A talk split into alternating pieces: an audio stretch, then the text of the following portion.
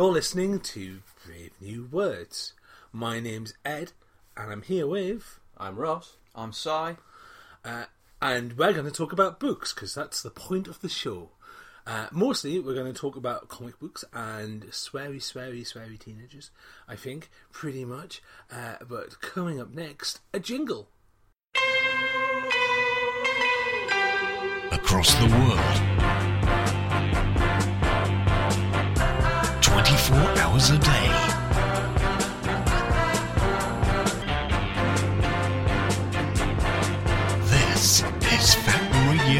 International. Wasn't that a lovely jingle? You can catch the show on uh, starburstmagazine.com. You can also find us on fabradiointernational.com. And you can quite cheerfully find us also on the Wonky Spanner. You can probably find us in other places as well if you want to comment on the show. It's at Radio Bookworm. And obviously, like, subscribe, share, tell all your friends, all the rest of it. Tell the world, please. It really does help us out, especially on iTunes. If you give us a rating, even if it's a one star rating, and, and you're just saying I can't hear anyone, that's fine. Uh, just just put a thing on there.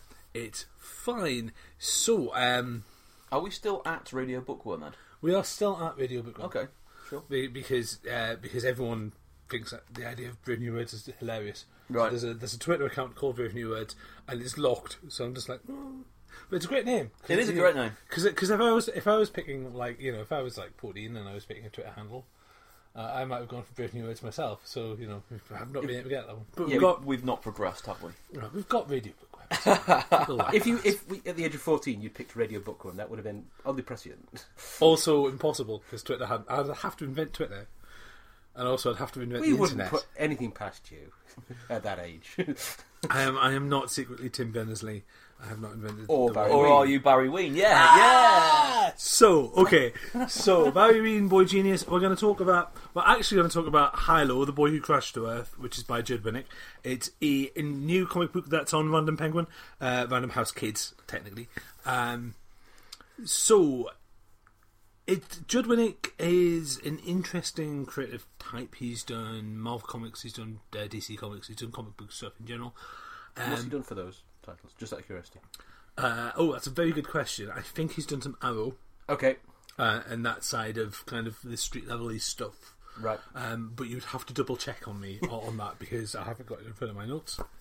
Hilo is um, about a kid called Hilo who has a friend called DJ and has a friend called Gina, and uh, there are a bunch of kids. And the thing about DJ is DJ is doesn't think he's special. He doesn't think he's got any special abilities. He lives in a huge uh, Hispanic household um, and he's got lots and lots of siblings, and they do really, really cool things. And you know, his his sister's a big tennis player. One of one of his other brothers is into chemistry. Another one is a ballet dancer.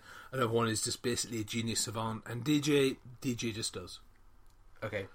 Um, and his best friend is Gina, and Gina is lovely, and she's loud, and she's clever, and she's smart, and she's funny, and they just have random adventures until Gina leaves town, and then DJ does nothing. DJ's just on his own, doesn't really have any friends, doesn't think he's any good at good at anything, and then three years later, a boy crashes to Earth, and he's a loudmouth boy with no idea what's going on with the world and he's wearing silver pants, and he's very loud, and he's got very poor impulse control. And and he's really good at stuff, and he's really clever, and he's really smart, and he's really interesting, and he also likes to burp, and he's quite rude, but in a in a safe for work sort of way. Right. And he has a mysterious past, and there's there's something going on with Hilo, because Hilo is a boy who's dropped to Earth, and and Hilo Hilo might be a superhero. Hilo might be defending the Earth, Defenders. defending of the Earth, and and it turns out you know, and essentially what we've got is a comic book here drawn by Judd Winick with um, giant robots, mystery, and three kids because Gina comes back. Obviously, Gina comes back because Gina's going to be the third camera character here. Um, and you know, Gina's smart and sassy and clever. And here's the thing: I really liked Hilo, but I really liked Hilo because I really liked Barry Ween. Um, so about oh 10, 15 years ago.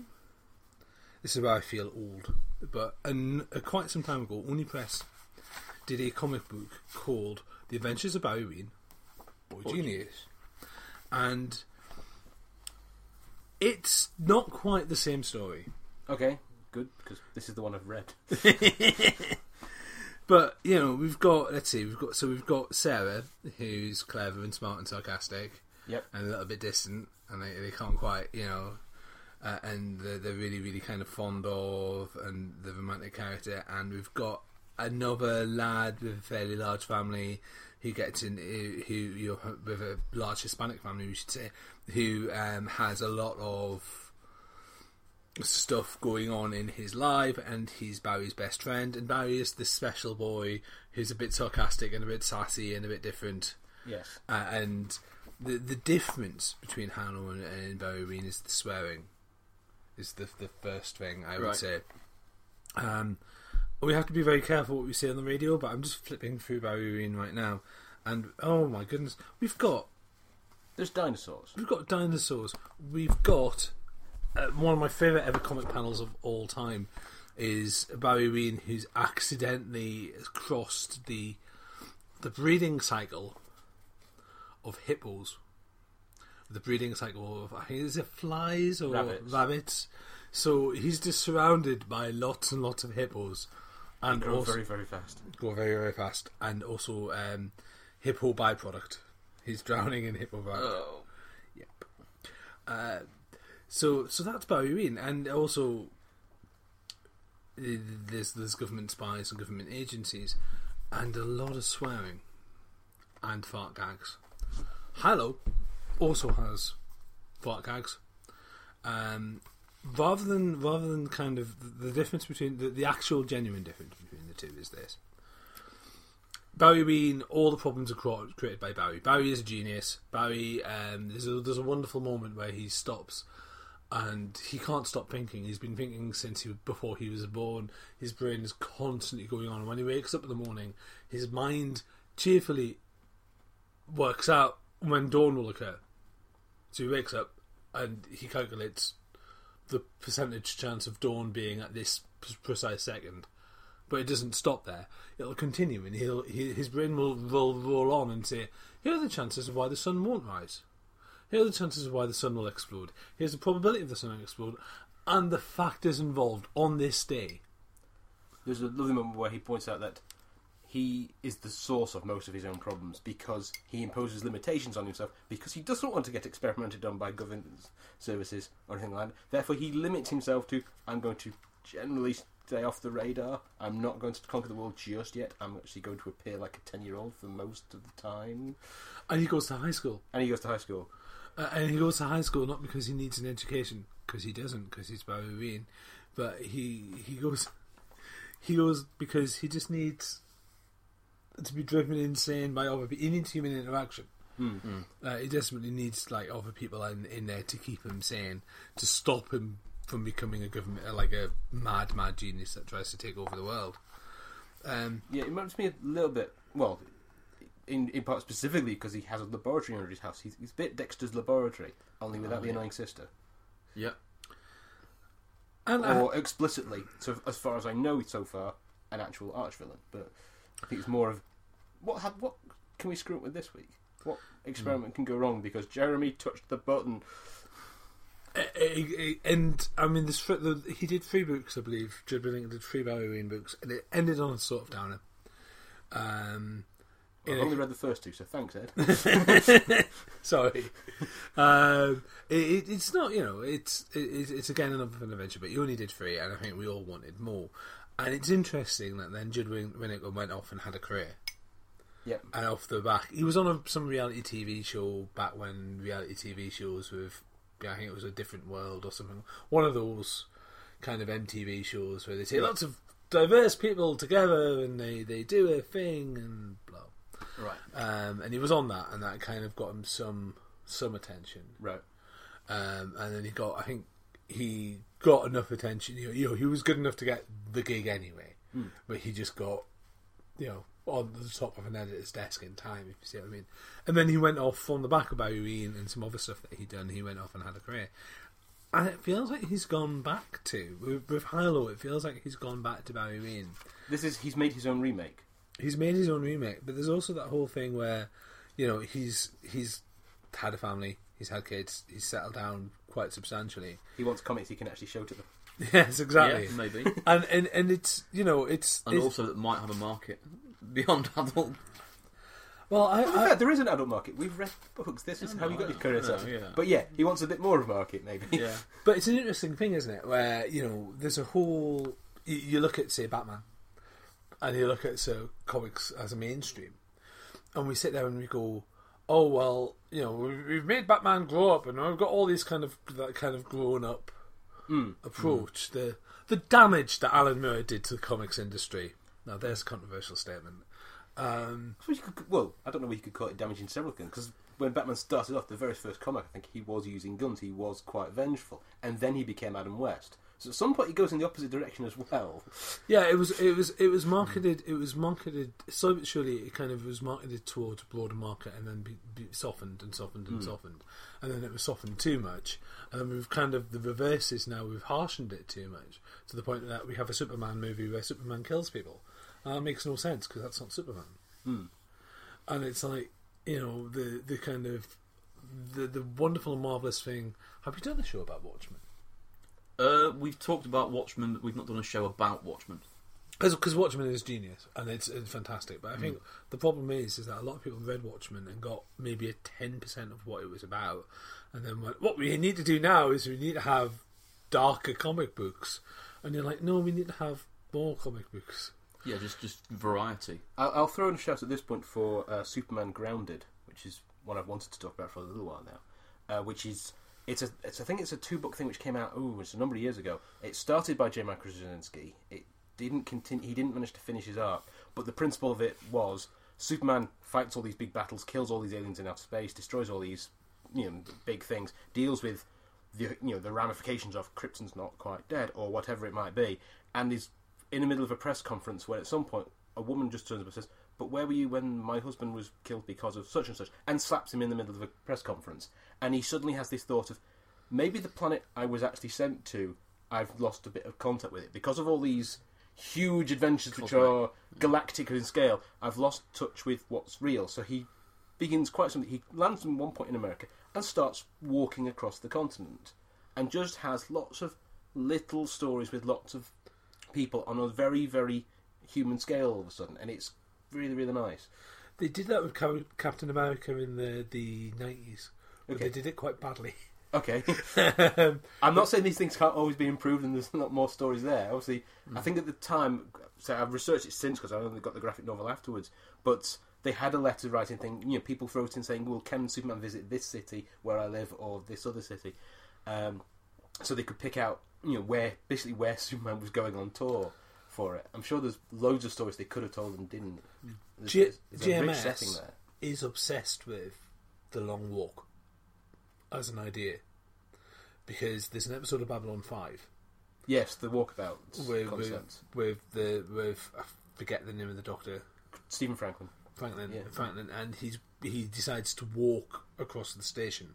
All five miles of it. all five miles of it. But it's dense. It's up and down Yes. isn't it? So Yeah, it's it's not they say it's five miles long but it's, uh, if you go up uphill and down dale it's much longer than that. It's kind of like you know you, let's do a volume uh, calculation here and work out exactly how much space, square footage you have to cover but uh, let's not actually if you want to, to write in at radio bookworm you can but Midnight Nation's another one.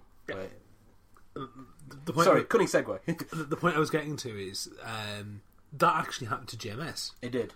he, went, he used to go for long walks in, in I think it was LA San Diego. San, San he, Diego. he has nuked it in certain series because of this. Right. He used to go for long walks, uh, and then he did get stabbed. He had an Wow. encounter. He got stabbed, and then he had to walk to A and E with a stab wound. Bloody hell. Um, and it kind of changed his priorities a bit, as as you'd expect. And then he's done that in in in Babylon Five, and he did did that in Midnight Nation, which is not as good as I remembered it. Unfortunately, I reread it recently.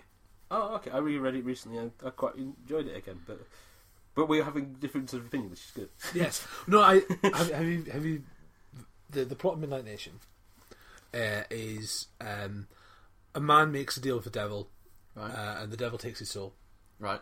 and the devil tells him that he has to walk from is it LA to New York? Yeah, I think he's that far away. It's LA to New York to to ask the devil for his soul back, Right. and He's got a year to do it in. Um, And because this is a game between heaven and hell, Mm. heaven sends an angel. Right. to walk with him. And that's the deal. And the angel isn't really there to kind of make him do it, just to make sure that he doesn't, you know, to make sure the devil doesn't cheat. Yeah. Okay. but he's also she's also there because if he, he doesn't get to New York in a year to ask the devil for his soul back, he will turn into one of the monsters who's pursuing him, and she wants to give him at least a few chances to Yeah. well to not be that. to not be that. Okay. So it- it's it's it's it is really good. I just I, it's just one of those ones where I thought you know you know when you read something and you come back and you add stuff in your head because it means whatever it means to you. Yeah, Um, so yeah, Midnight Nation. But we've gone kind of we've slightly But we've digressed. we've dig- we've digressed into Well- a, a walk conversation rather than a a darker, lighter conversation. But we were talking about the, the, the, they keep doing that with Superman. They've they, they've done whatever happened to the American Dream.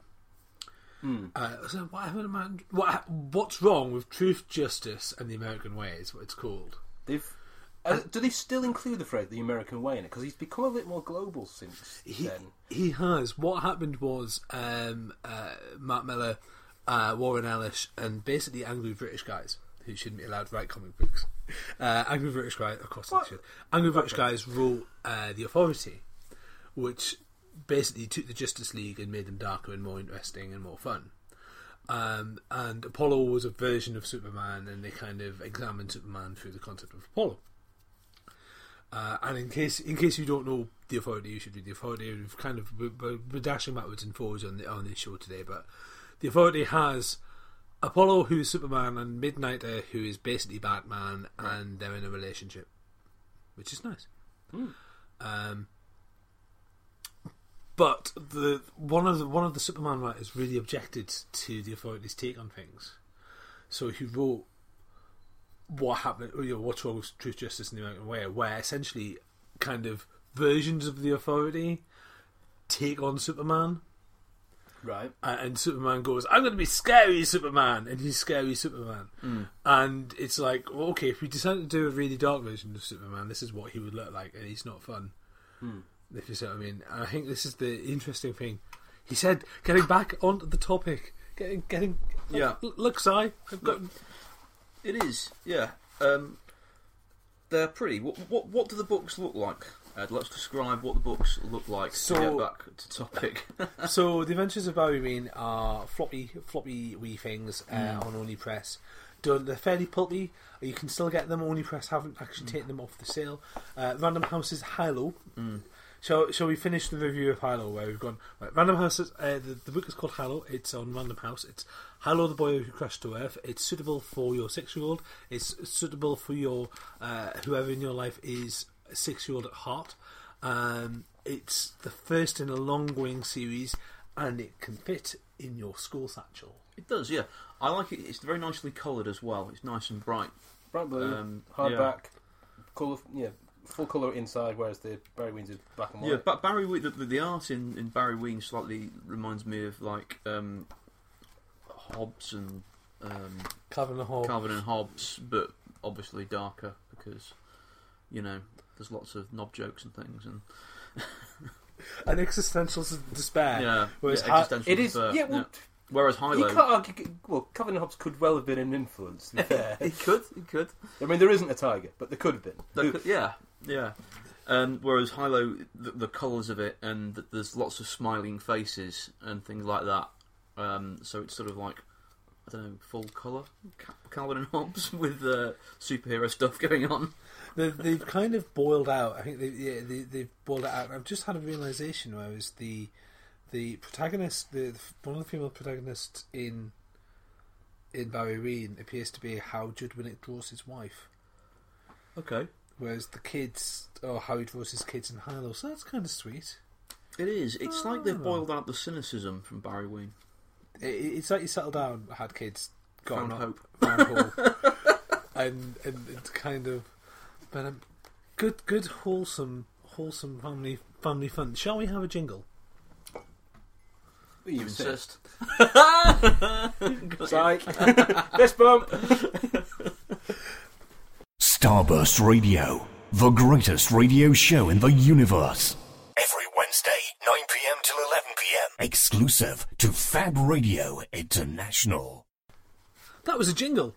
Um, so we have all the comic books because in the book nook we have many, many comic books. But talking about because we were talking about Hilo and the fact that you can probably hide it in your pocket or your your, your satchel or between your exercise books if you really wanted to.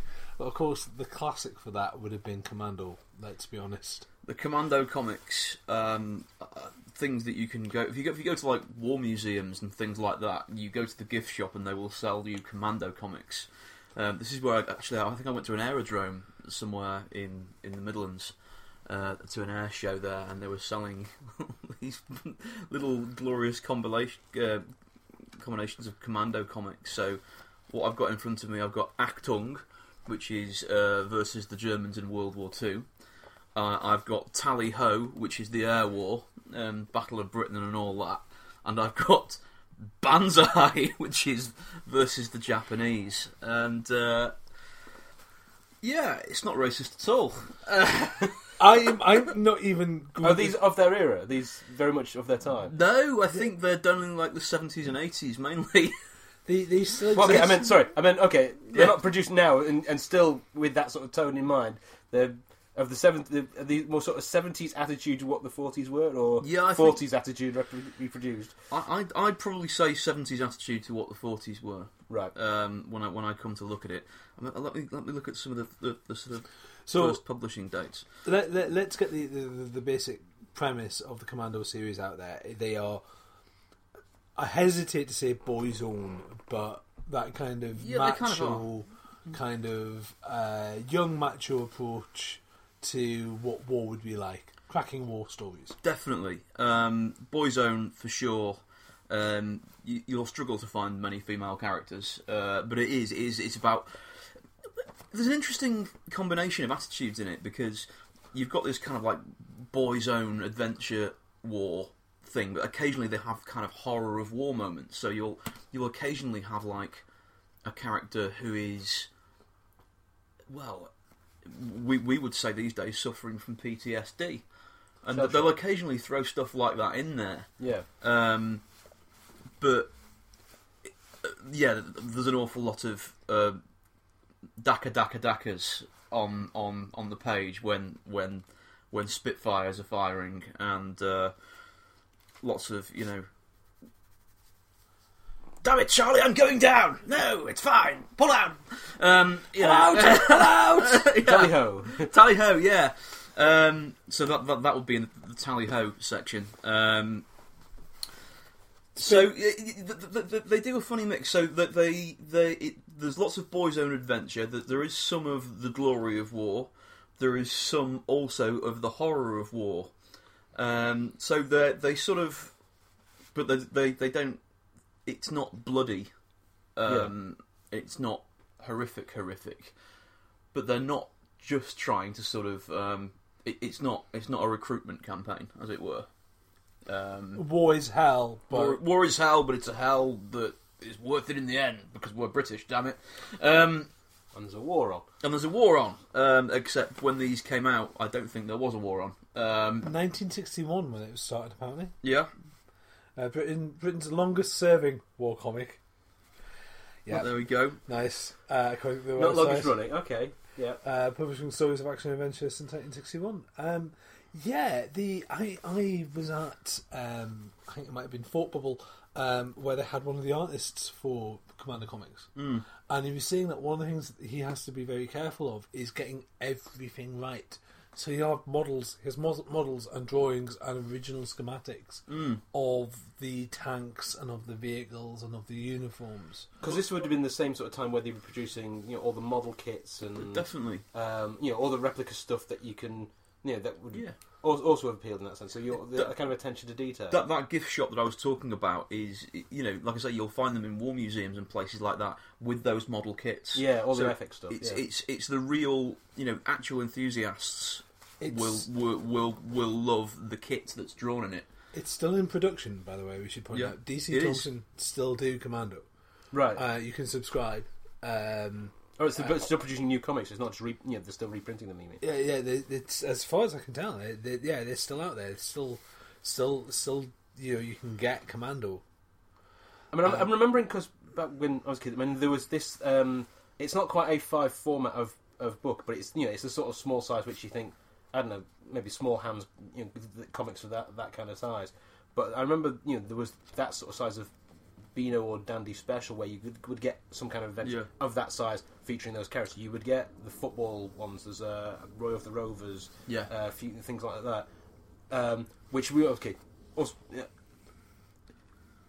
I remember Commando being these, you know, this little thin thing, which was okay, about sixty pages, and these are collections of. So they're still producing the little, you know, version, or are they not sure about the them in little collec- collections? I think they're still. I think they. I, I, I don't know. to I haven't seen the individual ones in Hmm. in, in, in those uh, either in comic shops or or in the, the sort of museum shops. I, they, they, they tend to be little collections of three stories. Well, Right. the latest Um, issue is called, according to the internet, it's called Deadly Triangle, and it's issue four thousand nine hundred and fifty-four.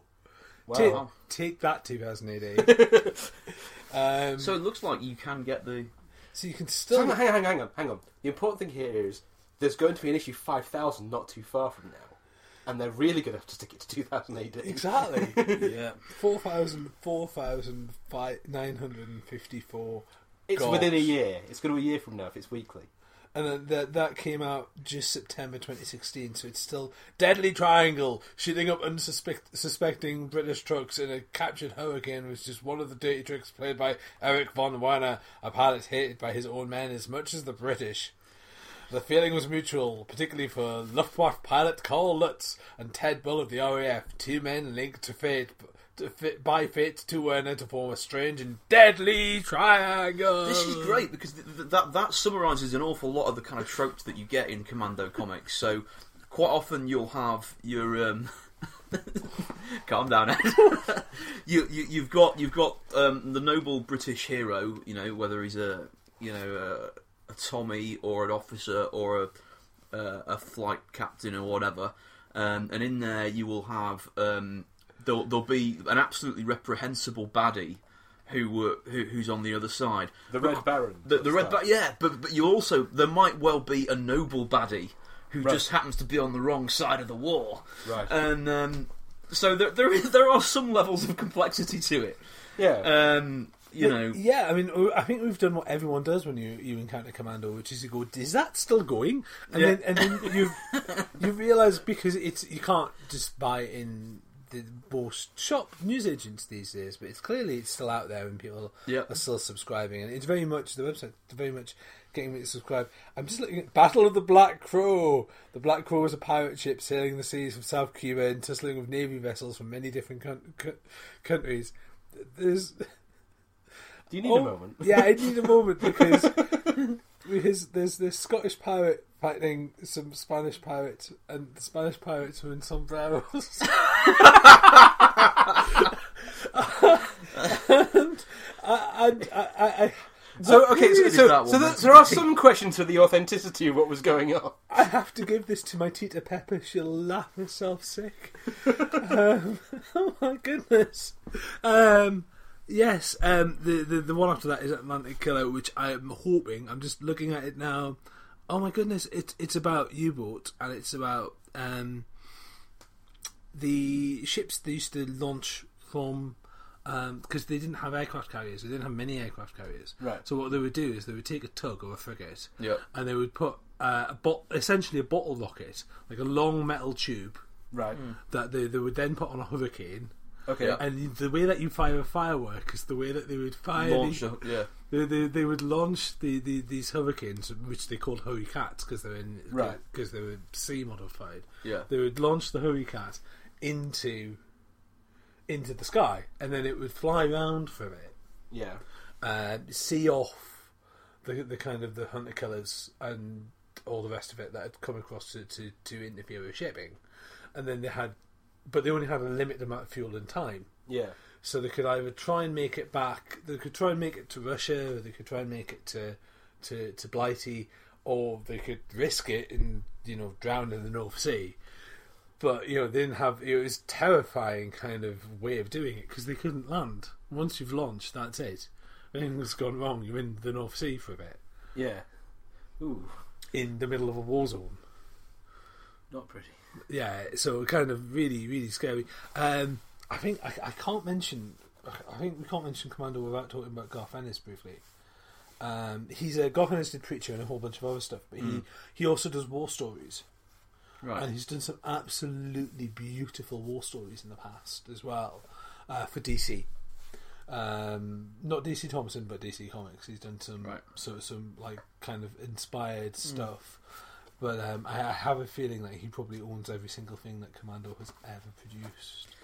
They are quite good stories, and that you get the same ones over and over again. Um, there's Curse of the, um, where there's kind of, you know, the, the, the there's a a cursed soldier. Well, trust me, I mean, this is the kind of thing where you could have the, you know, soldier on his first tour, maybe his first kill, but it's not probably not going to go that into that sort of thing because it's actually trying to appeal to seven-year-olds somewhere along the line. Well, it, they, they I don't do know. How, occasionally have does stuff. it get to that kind of dark? It, it, it kind of does, and he'll, he'll come back and he'll be shaken, but he'll, you know, it's fine. His his his Sarge will help him get back on the horse again. But, Yeah, the- the- you'll- the- you'll but, your- but, but there'll have been a bully in his troop that, that also wants yeah, to bring him down. You'll have your young So- young soldier trying to you know get used to the, the pattern of things, but Mm. yeah, nec- not necessarily his first kill as the as the the obstacle to overcome. Yeah, yeah. There, there, That there might- are, might there are, yeah, dark, but yeah. It, it's it's interesting that it's still going because the, there was also the, there was like Victor and Warrior and that entire range of comics in the seventies and eighties. If you lived in the UK, uh, by the by, if you're an American listener and you're going, "What are all these things?" The internet is your friend. Um, but there was Warrior and Victor, and slowly, surely with those, they kind of ended up all becoming part of 2000 AD, Right, pretty much. 2000 AD ate them. Eagle Comic ate them right. and then um, the ones that weren't eaten by Eagle Comic were eaten by 2000 AD. But does anyone else remember Johnny Red? I don't. No, Garth Ennis went. Garth Ennis rebooted it for I think Titan Comics recently, but Johnny Red was a British guy who wanted to fight the war, take it back to the Germans so bad that he joined the Russian army right.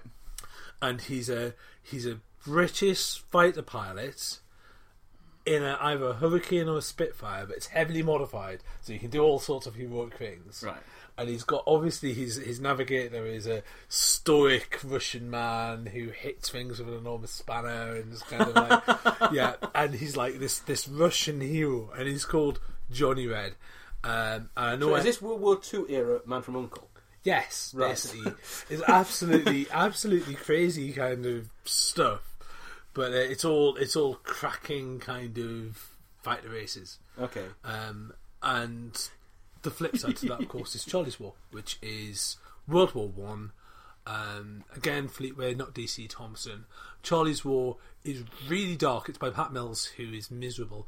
Um, I, I love Pat Mills's work, by the by, because he's like one of the British comic masters. But Charley's War is World War One. Mm. Charlie isn't very bright. He doesn't really understand, you know, what he's letting What he's himself there in for. for, yeah. And Yeah. it goes, it does the psalm, and it does all the rest Right, of it. so it's, and it's it's dark and dark and dark. I mean, the Commando walks the middle line, I think, b- between those things. So it does introduce the darker elements. There might well be someone who's upset because he's killed some Germans, but ultimately there'll there'll, there'll, there'll be a kind of redemption thing in there because he then goes and kills a German who was really bad. Um, so it, it does it walks the line. It's not necessarily realistic in that sense, um, but I I like it. I do. It, it makes me smile, and there's lots of Daka Daka. The way it treats um, our allies and, and, and other races generally is quite good. Um, so you're talking about you know someone who, who teams up with the Americans. So there'll be there'll be a, there'll be one where they team up with the Americans, and the Americans are very gung ho, etc. But there'll be one who isn't. Um, so it's kind of like it's a little bit racist in a way, but there's always the exception to show it's not really racist. Oh, I see. yeah, yeah. So it's like like here is a standout stereotype which you shouldn't. This is what stereotypes this, this is what this is what they're all like, uh, except unless you meet them properly, in which case they might not be. Right. So it's sort of like it's sort of like walking you down the path to understanding that stereotypes are in fact a bad thing, and you Yeah. should work against them by introducing you to the concept of stereotypes. Yes. Okay. Yeah, yeah. The the the, the Banzai uh, series of comics that in there is. Um, well, you'd enjoy them, Ed, because I've I've listened to you play "I Am King of Tokyo." Okay, I see. Yes. So yes, um, grabbing a stereotype and uh, and probably yes, okay. Actually, just uh, talking about uh, war stories, which is the, the going back to the the uh, Garth Ennis thing, and the reason the original run of it had like it had David Lloyd and David Gibbons doing art for it and all the rest of it. Right. Um, so um, Nightingale, which is about a cursed ship, Right. they are cursed. Um, uh, the Reavers, which is about uh, adventures in North Africa. I seem to recall Commando. They like their tank stories. They like tank stories. Yeah, they also like curses. Um, It's a segue into a war story. It's a way of telling. It's a way of getting into the war story. But yeah, Archangel, which is the story about camera ships, but the one that always, and for, for obvious reasons, uh, the one that sprung to my mind is a story called Condors, which is set in the Spanish Civil War. wow. Okay. Uh, and it's four soldiers. I seem to recall it's an Italian, a German, a Spaniard, and uh, a Scouser. Is this some sort of joke? They, yeah, no, they're all in a, uh, they're all in a foxhole, Right. uh, and they uh, are explaining why they're at the civil, uh, why they're in the Spanish Civil War. Yeah. And essentially, the the uh, German pilot is there because he's prepping, he's Mm. tri- which is something they did. They they they added their their their, their expertise Yeah. because they were essentially getting experience in. Right. Um, he said oversimplifying that, um, but it's this this wonderful story where the, all four of them are talking about why they why they are there, with the exception of the Spanish guy who's there because it's his country, and he's just like, "Get out of my country, all of you! You know, stop killing each other and stop it," sort of thing. And it's a very staunchly anti-war story, That's interesting.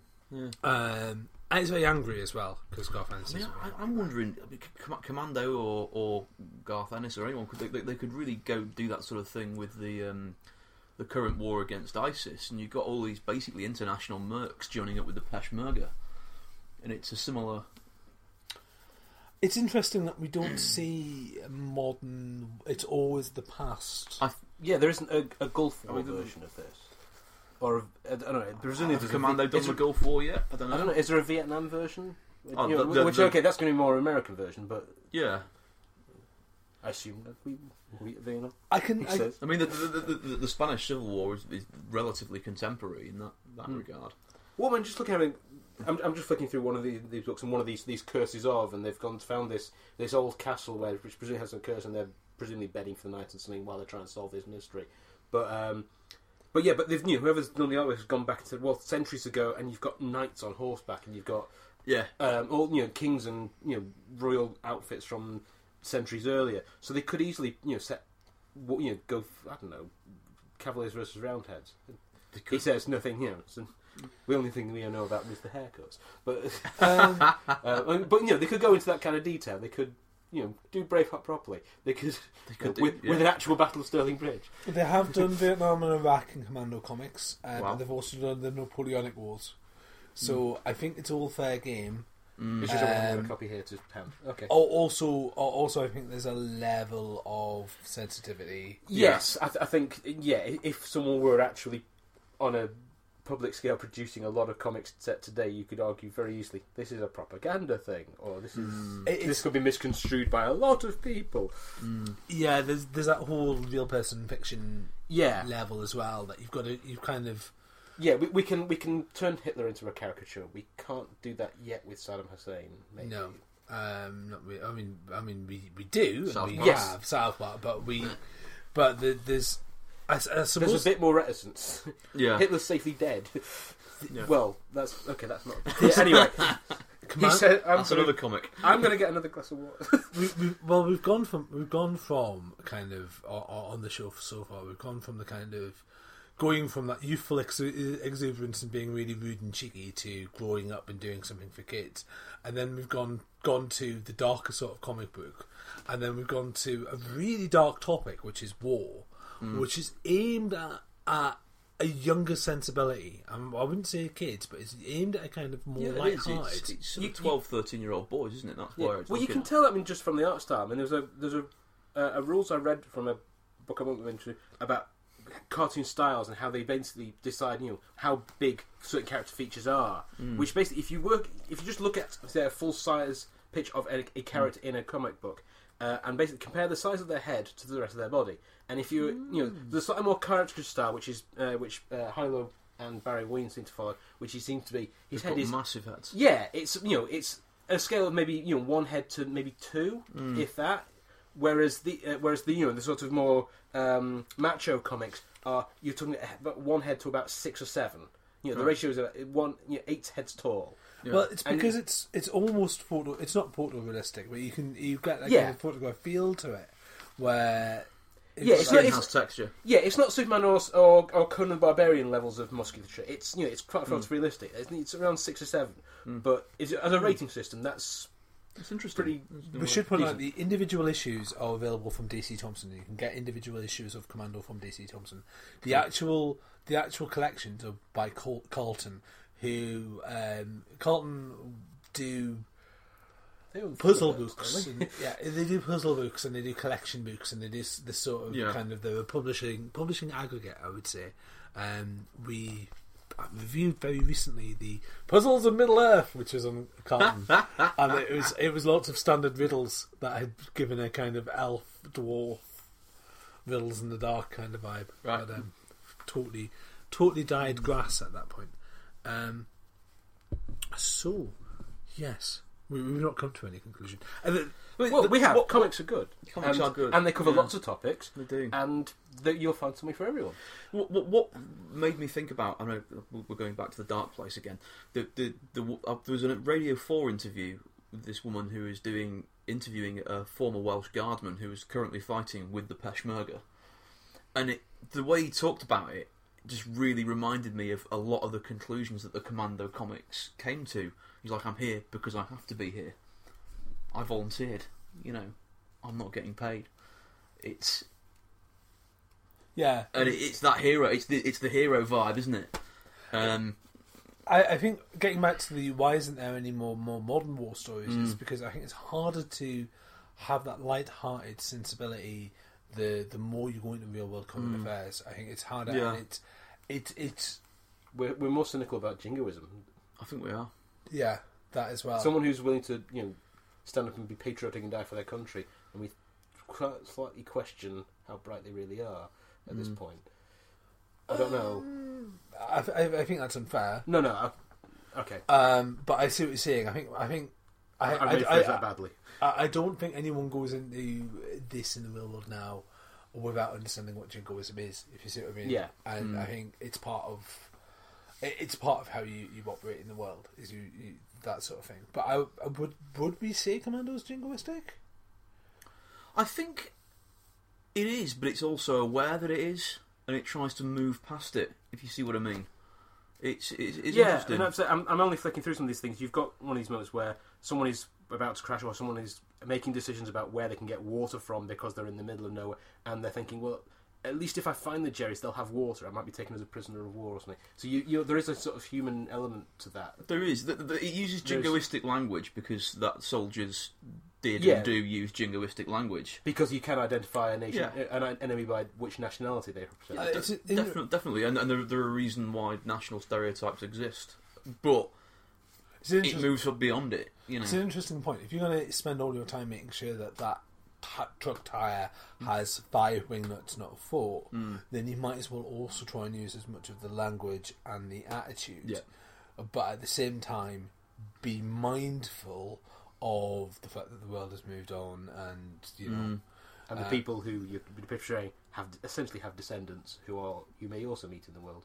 yeah, Well, it's it's it's more the fact that you know you could you can argue that stuff like this uh, Terry Pratchett's Jingo does this very well as well. Stuff like this operates as a bit of a vaccine Mm. to to you know you understand the attitude, you understand where the attitudes came from, so you Yeah. don't end up being an awful awful ass Yes. to strangers. Yeah. Yes, Because this is the they've, they've started putting this warning on uh, cartoons recently. The, this, this this cartoon is being depicted exactly as it was because we don't, one, yes, it's got some stuff in it which is appalling and was wrong at the time and is wrong now, um, but we're going to show it because pretending it doesn't it didn't exist. This is part of the problem. This is the Yeah, the, this is the one they're putting on things like I think Tom and Jerry cartoons. That's been around, that's been around for a while. Actually, it's been Yeah. it's, the, the big Warner Brothers co- collection's been out around for a while, and it's on there for two reasons. Reason one is, and irritatingly, one of the UK releases they still removed some of the cartoons. I mean, It's like it's I know they be, edited out things like some of the cigarettes, but yeah, it's meant to be a complete collection, guys. Let's have the complete collection. complete collection. yeah. But it's in there because they wanted to do a complete archive. Yeah, It's also in there because there's an awful lot of people who are still quite angry at Disney, um, and Disney did some flat out racist stuff. You'd be hard pressed to find any record of Disney doing that from Right. then. I think those warnings are a bit of a kind of, you know, we're, we're happy to, to make this publicly available. yeah. If you see what I mean. With this advisory note, but yeah, Yeah, with this advisory note, so it's a, it's an archive of history. But um, I haven't.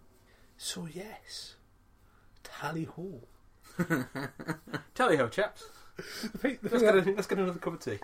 the thing I love about that, by the way, is that you don't want me complain about words like in it and and and bar and all the rest of it. Yes. Tally Hall was that of that, equivalence. generation. Yeah, yeah. it's like we think it's terribly posh, but it's not. It's it's literally being it's your young person's language and, and silliness.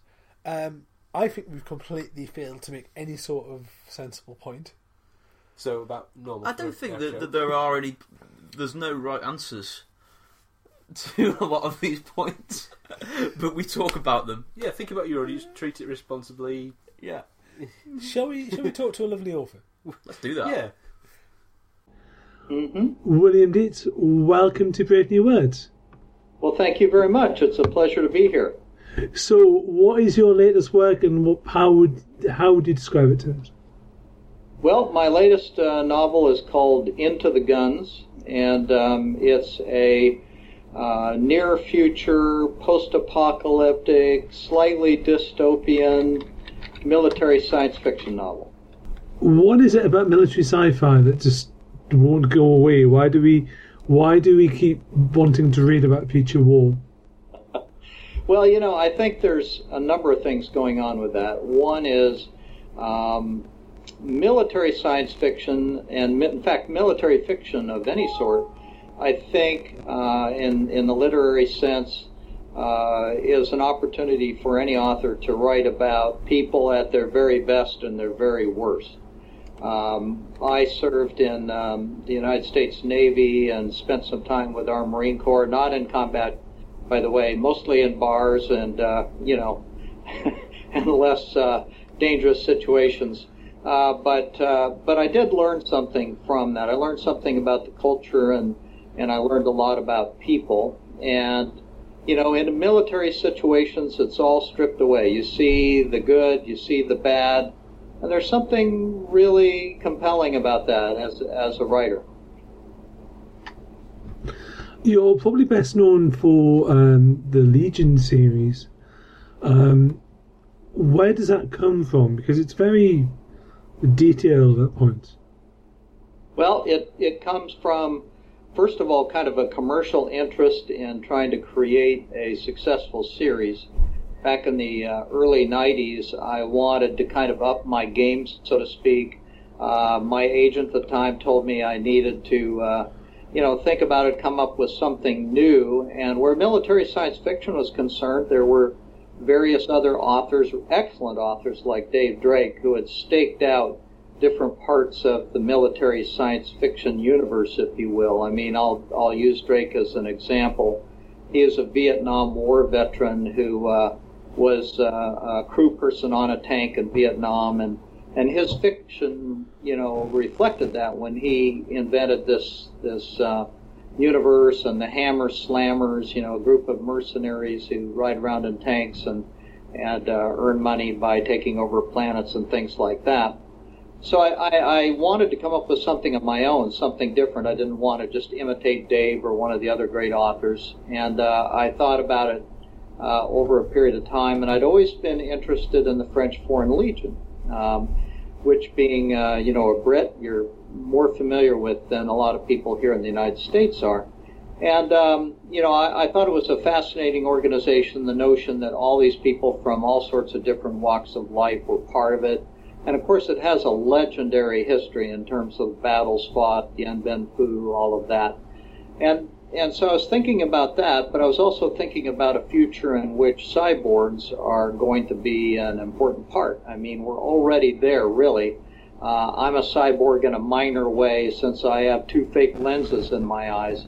Uh, and uh, all of us are, you know, we're getting hips, we're getting hearts, we're getting all kinds of internal pieces that uh, we weren't born with. And as I look forward uh, and I put those two things together, I thought, well, what about a future in which uh, French Foreign Legion is being used the way the French Foreign Legion has always been used by France, except by a futuristic space empire. In other words, a force they can use to maintain order and achieve their um, their goals. And some of the people in this uh, organization are cyborgs. And more than that, people who, you know, were given a choice after committing a, a, a heinous crime. Uh, you can either, uh, you know, you're going to execute you either way, but you can be brought back to life as a cyborg and be part of the, this uh, this organization called the Legion, or you can die. And of course, a great many people chose or at least choose in my futuristic uh, universe to come back as a legionnaire. How much, as a science fiction writer, um, how much do you find you're racing the future? How much I am what? Do you find that you're racing the future, that the current events catch up some of, some of your work in Ah, a certain sense? Yes, well, definitely. Like right now, we aren't to the point where we have, uh, you know, cyborg and cyborg related technology has not taken us to the point where people are just brains in a in a mechanical electronic body. But we're getting closer all the time, and you can read about it in the paper and you see it on television. All of the wonderful developments that science is bringing us, mainly to help people who have some kind of a, a physical problem. But science, you know, often starts out trying to do something good like that, and then eventually, of course, uh, the military and other people find ways to use that technology, and that's what I'm positing here. We're getting very close. The military is already struggling with the question of robots and robots who have enough onboard intelligence uh, and decision making ability that they can decide whether or not to, uh, you know, launch a uh, missile at a village uh, which might be occupied by ISIS or might not. And um, as we get into that whole area, science fiction is closing in on um, on where we, you know, where we are scientifically. You've written um, tie-in fiction in the past. Is there any other? Um, is there any other sandpit that you'd like to play in? Um, you know, I think it's funny uh, that you should say that. I mean, the very first book I wrote, which I assumed would be the only book I wrote, because I wrote it thinking, well, it'll never be published and uh, it'll just languish in my desk drawer, and my kids will find it after I die and go, look what Dad did. Um, but uh, it was a book about a, uh futuristic bounty hunter, and so I put everything in that book that I was interested in. I put in cyborgs, I put in military things, I put in futuristic criminal enterprises, I put in aliens. I mean, really, I left no stone unturned in terms of all the things that fascinate me. And um, and so ever since, I've been writing books that really focus in on and expand on various parts of what's in that first book. And so I am working my way through all of those tropes and uh, and having a good time doing it. Um, who do you think are are doing really well in the world of military sci-fi? Who are your favourite authors in that particular genre? Well, I mentioned Dave Drake, and um, and he really is outstanding. He's also just a really nice guy. Other people that come to mind is you know uh, Ringo uh, is great. Um, you know um, uh, Williamson is great. Uh, you go back, and of course Heinlein. I mean, who can beat Heinlein? Heinlein was an inspiration for me when I was uh, you know a boy reading all those books, reading Starship Troopers, for example. Um, those were uh, those were books that influenced me greatly, and um, you know so. But the, one of the ironies about being an author and having written a bunch of books is, is that I have to kind of try not to read a whole bunch of science fiction because I don't want to, particularly military science fiction, because I don't want to unconsciously uh, start copying anybody.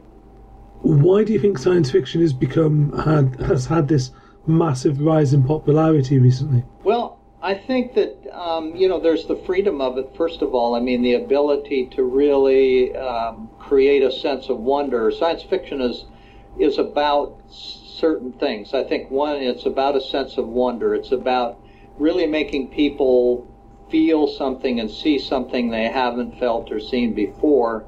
It's also, I believe, ultimately about what it is to be human.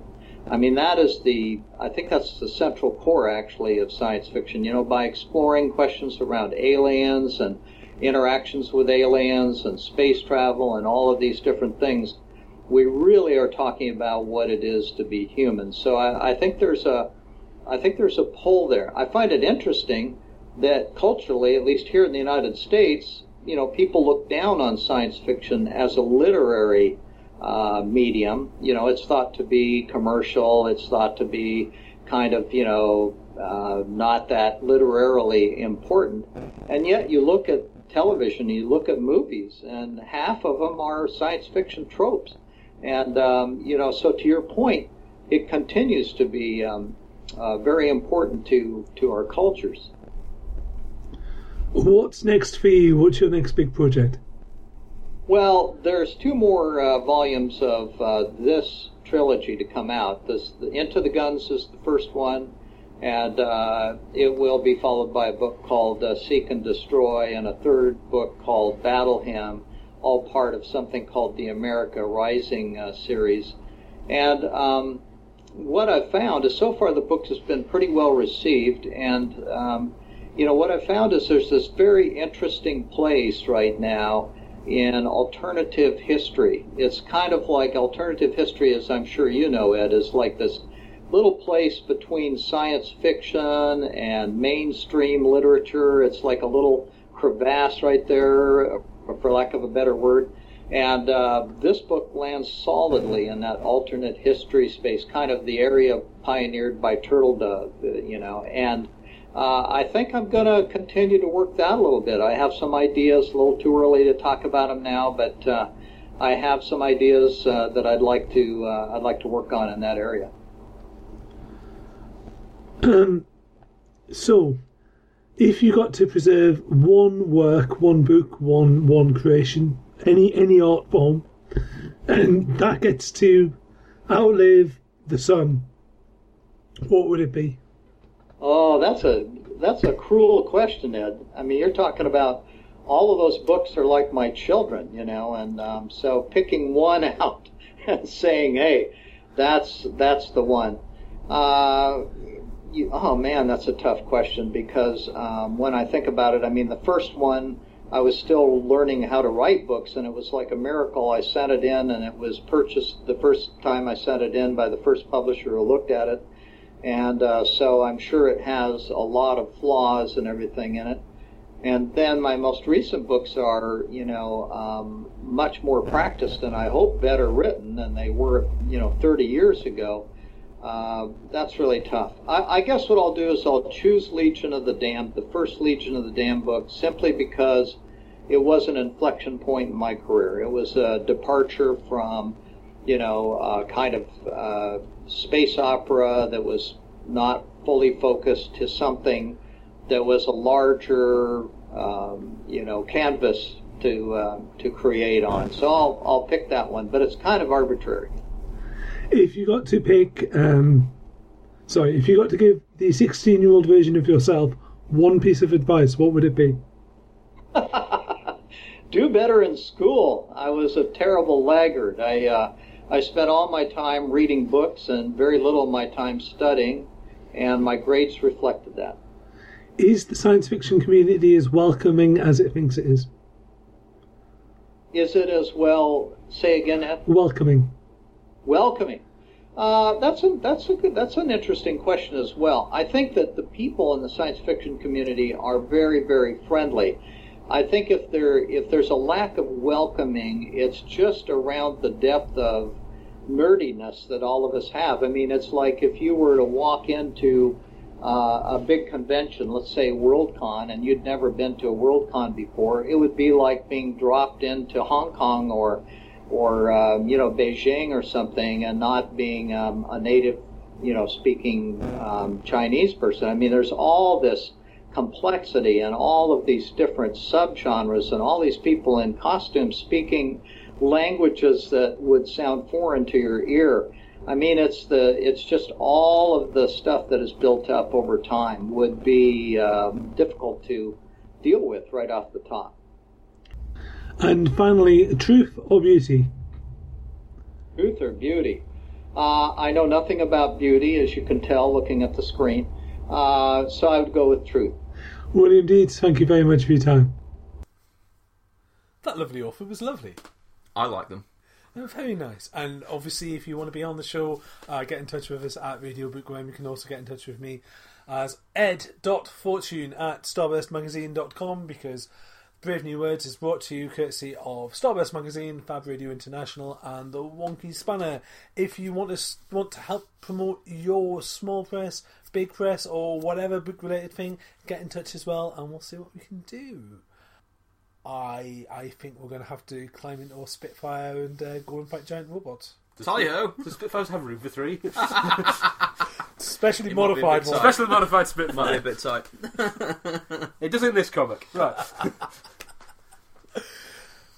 I've been Ed Fortune, I've been Ross. I've been Si. and you've been the listener. Thank you.